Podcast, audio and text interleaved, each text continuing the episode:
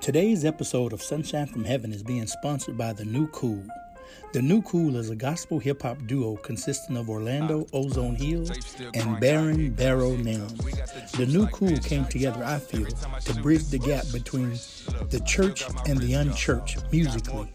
Please check out their music, currently streaming on Apple Music and Tidal. They also have music videos streaming on YouTube. I truly believe the new cool are the new cool.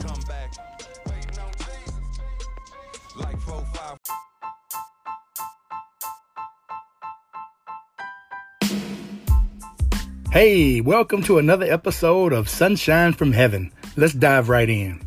Today's scripture will be coming from James, the fourth chapter, the 13th and the 14th verse. I'll be reading the New Living Translation. Ready? Let's read. Look here, you who say, Today or tomorrow we are going to a certain town and will stay there a year. We will do business there and make a profit. How do you know what your life will be like tomorrow? Your life is like the morning fog. It's here a little while and then it's gone. I've read to you James, the fourth chapter, the 13th and the 14th verse. May God add a blessing to the readers, hearers, and doers of his word.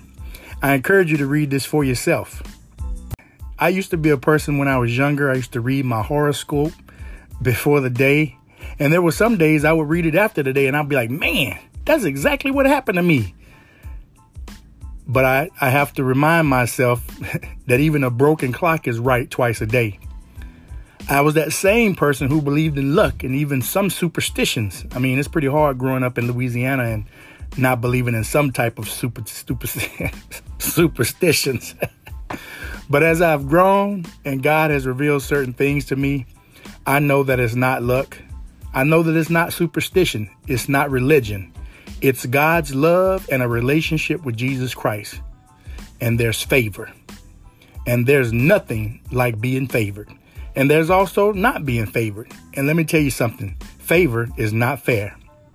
Let me ask you a question. If you had the opportunity to know your future, would you really want to know it? Now, I'm not talking about anything as morbid as knowing when you're going to die. I'm just no, want to know if if you could know what next week holds for you or even next month.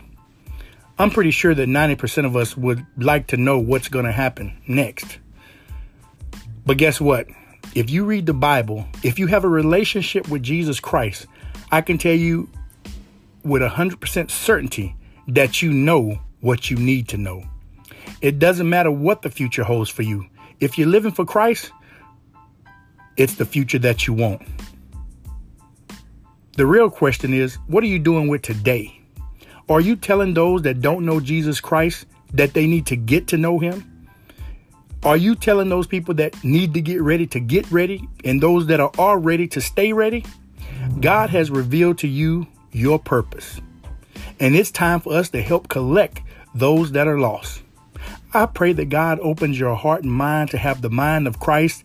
And if there's one missing, then you have to go find that one.